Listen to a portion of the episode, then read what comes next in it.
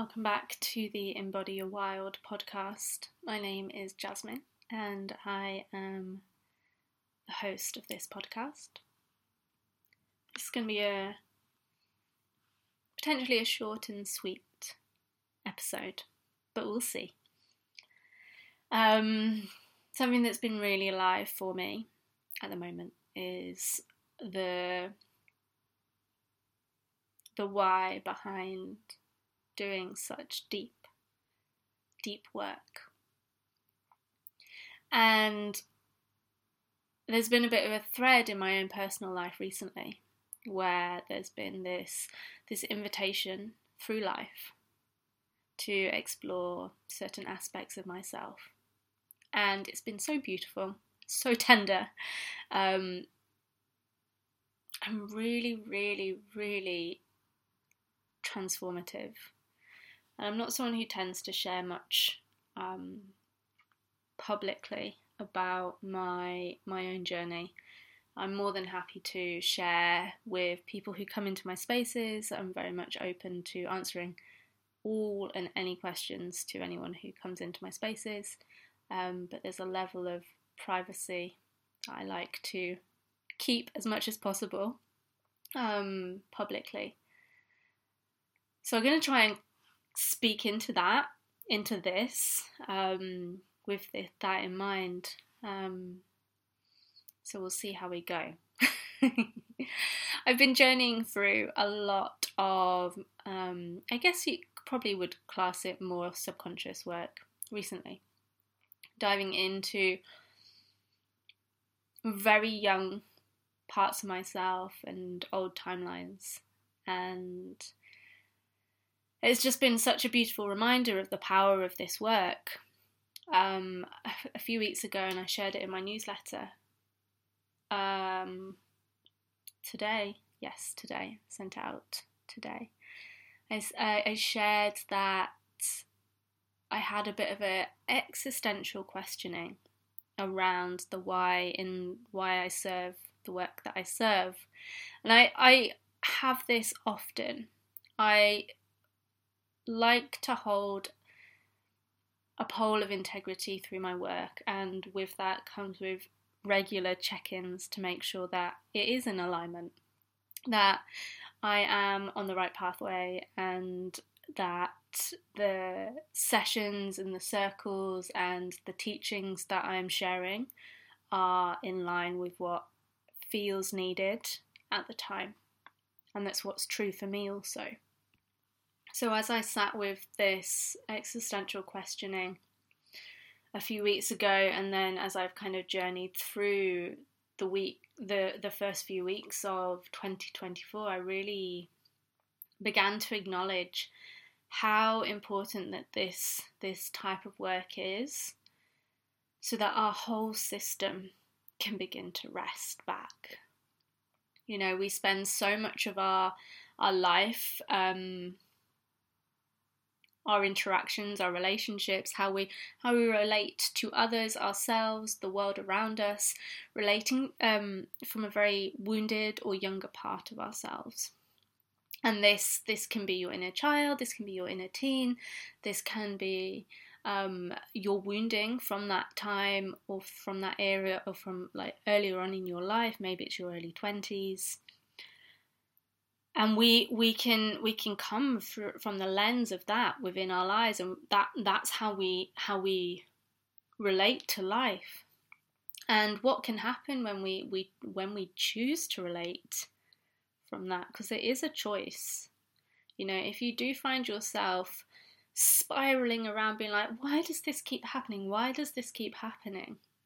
There's a there's an unconscious choice happening there and, and it's your subconscious asking you it's like, hey, hello, can you please listen?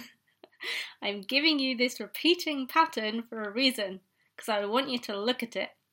But we we don't. We forget the ego gets involved, we get distracted and then we're like, "Oh, hang on, why is this back again?" and then we fall victim and the the cycle starts again and again and again and again until we have this moment of like waking up to it and being like, what the hell, what's been going on?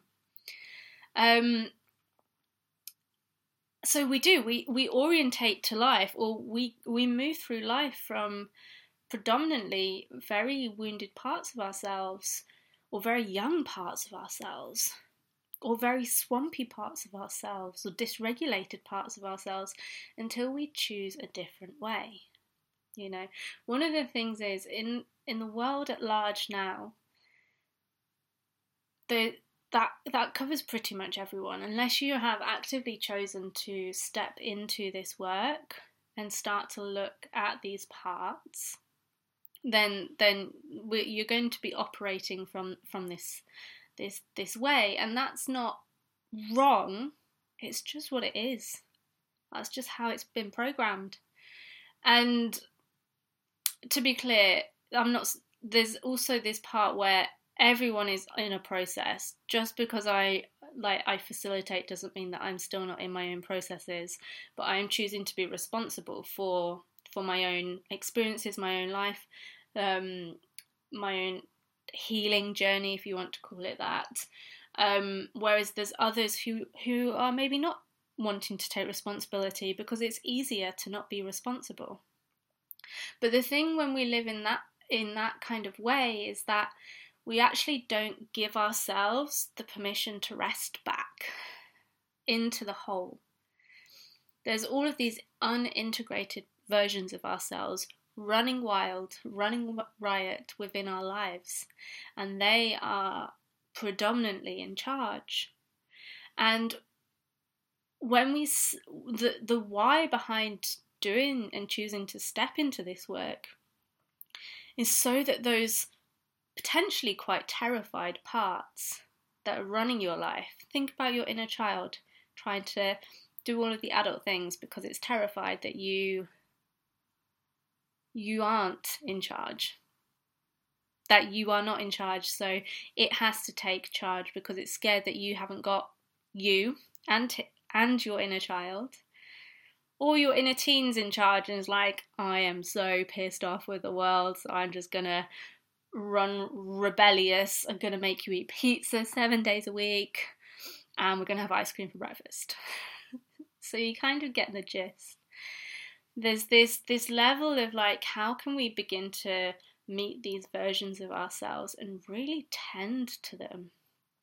Give them the space that they need, but also become the adult in the dynamic creating a, a, sense of trust and safety for them so that they can rest back. And I had this experience where I've been I've been kind of dancing with my inner teen for a while, and I had very um, volatile time as a teenager. There was a lot of change in my life at that time, and I didn't realize how hidden she was. I didn't realize how hidden she was, and I, I, I felt like I kept on connecting with her and connecting with her, but it, it never it never stuck. And I was like, what's going on with this? Until very recently. And it just opened and she just appeared. And it was beautiful because we were then able to come into a proper communication. And I could see her, I could hear her, could I could be with her, I could hold her in her pain. It's important to remember that this is not like a checking, ticking, ticking off the list. Right, inner child's done, inner teen's done, sorted. They're never going to bother me again. Of course not. We, with anything, we we're creating a, a like a relationship with this this part of ourselves. That's going to take time. But over that time, they're going to feel more and more comfortable with resting back and letting you take the lead in life. To allow the woman, the adult woman, to lead through her life without this younger, maybe slightly more volatile or um, just not world world wise if you think about an inner child um, kind of trying to take the lead. And this is what I mean about resting back into the whole. And this is, I'm kind of speaking to this like inner child, inner teen point, but this can also be any any version or any kind of archetype that's there that's that that feels like it needs to be forefront and center one thing that I like to think about with, um, as an example, with like victim consciousness, it's slightly different to what I've just shared. Victim consciousness, you know, there's three archetypes there there's the victim, there's the rescuer, there's the perpetrator or villain. Perpetrator or villain, you use your own language for that. Um, and you know they they are very strong identities that also live in our subconscious and what can happen is they they have a funny like a bit of a more interesting way of presenting because because they like to keep you and I say this not in a like low vibrational way. I don't agree with that language, but it keeps you kind of stuck and stagnant like energetically. I see that they can kind of have this a little bit of this feeding off of you energy where it's like the victim loves the story of being victim. Whether it's admit it like they admit it or not, they love it. Um, and that can be a subconscious, like an unconscious loving of it, or a, a real conscious loving of it. By the by, it's just what it is. And actually, what can be really beautiful in this when we start to step out of the victim consciousness paradigm is that we can then find this more fluid way of living. By fluid, I mean we're not in this kind of really stuck and stagnant energy. We're actually, the way I really see it, if I was to go back into my victim era, which was long, very long, I was very contracted, hunched over, just like me, like fists bunched and just like, me, why is everything wrong? Blah, blah, blah. And I had a very collapsed body. Like it was very collapsed in the sense of like there was no like holding of myself. There was this collapsedness, there was this like shielding myself from the world, being victim to the world, um, this kind of visual for you. Whereas when we actually come out of victim. We actually when we actually give the victim the light of day, just like the inner teen, just like the inner child, and we're actually like, there's a part of me that really gets off on being victim, and we actually give ourselves the space to be with it, to be in it, to revel in it, to enjoy it. It will then hold less charge in our life. It will hold far less charge in our life. It won't control how we meet others in relationship so much. And it will actually allow us to notice because we're still going to find ourselves in moments of time where we do slip back into victim. That we can actually go, oh, okay, I see what's happening here. I can come back to center and I can rest back. The vic- victim can can chill, can rest back. I've got me. This is not some a circumstance where you need to come out and play.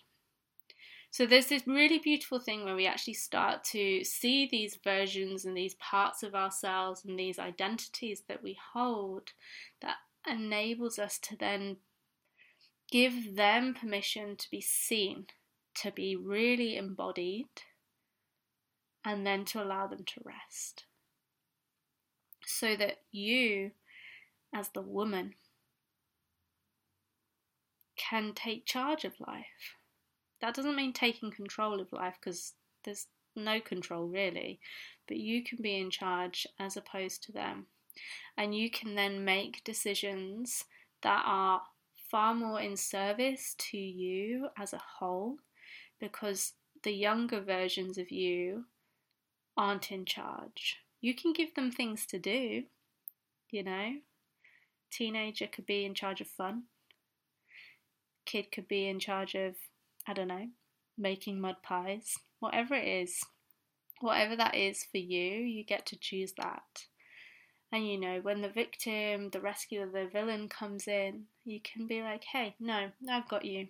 We've got this. I I can see see the story starting to creep in. I can see the identity wanting to take hold again, but actually no.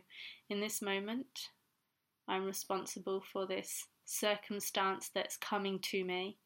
You guys can rest back. I've got us. We we're good. And this is what happens when we actually give them space. Giving them space. And I think this is the thing that people can find quite confronting is oh, but I'm going to have to look at that. And that in itself is can feel terrifying for the ego. And I don't ever want to say like that isn't true. It is the ego. The ego is going to get involved, but you get to choose whether or not you listen to the mind and the ego, or take take count of what what the ego is saying, but being like, no, it's time to choose a different way. You know, I really say, I I say, I um used to when I was um, in my earlier earlier years, I guess, of sitting in ceremony with plants. I would ring the facilitator up or voice note them and be like, um, I think I'm going to die. and I don't know if I should come. and the a facilitator would say, yeah, you probably are on some level, um, but you can choose to still come and experience what wants to come through, what wants to fall away, and trust that what wants to come in its place is far more in line with what what is currently here. And there was not one time that I didn't attend because I knew on some level it was true. It was just the ego that was terrified. And I always say, even if there's resistance, but there's a deeper part of you that's like, this is exactly what I'm meant to be doing. This is exactly where I'm meant to be. Whether you've got wobbly knees or legs, legs of steel and strength, you know, it's welcome. I, I would walk into those ceremonies with wobbly knees, chattering teeth, and be like, okay, I've made it. Let's do this and it was the most transformative experience of my life. But it doesn't mean it was ex- it was comfortable. You know, sometimes the well, the saying goes, doesn't it? You don't nothing happens within the comfort zone. We can get comfy, and that's great.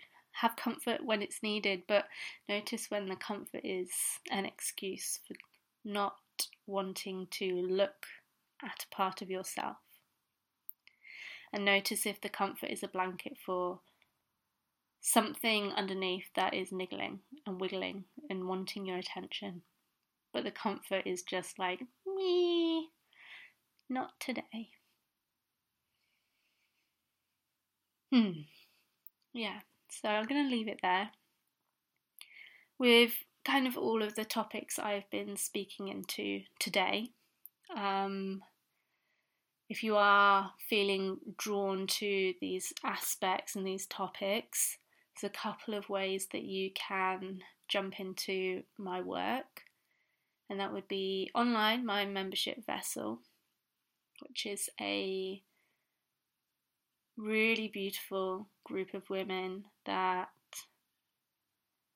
yeah, each month we go through a different theme and you have access to all of the previous themes and topics um, there.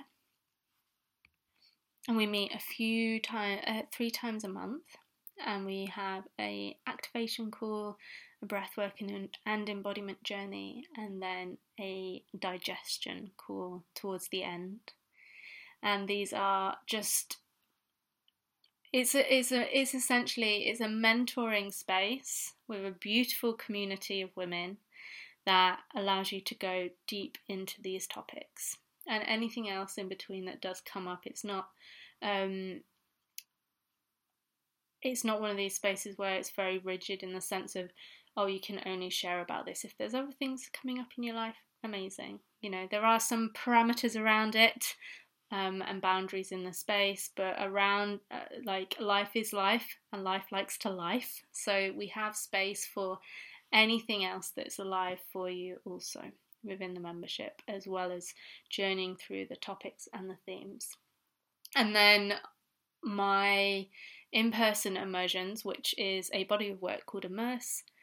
We have the Victim Consciousness immersion, which is on the 24th of February 2024.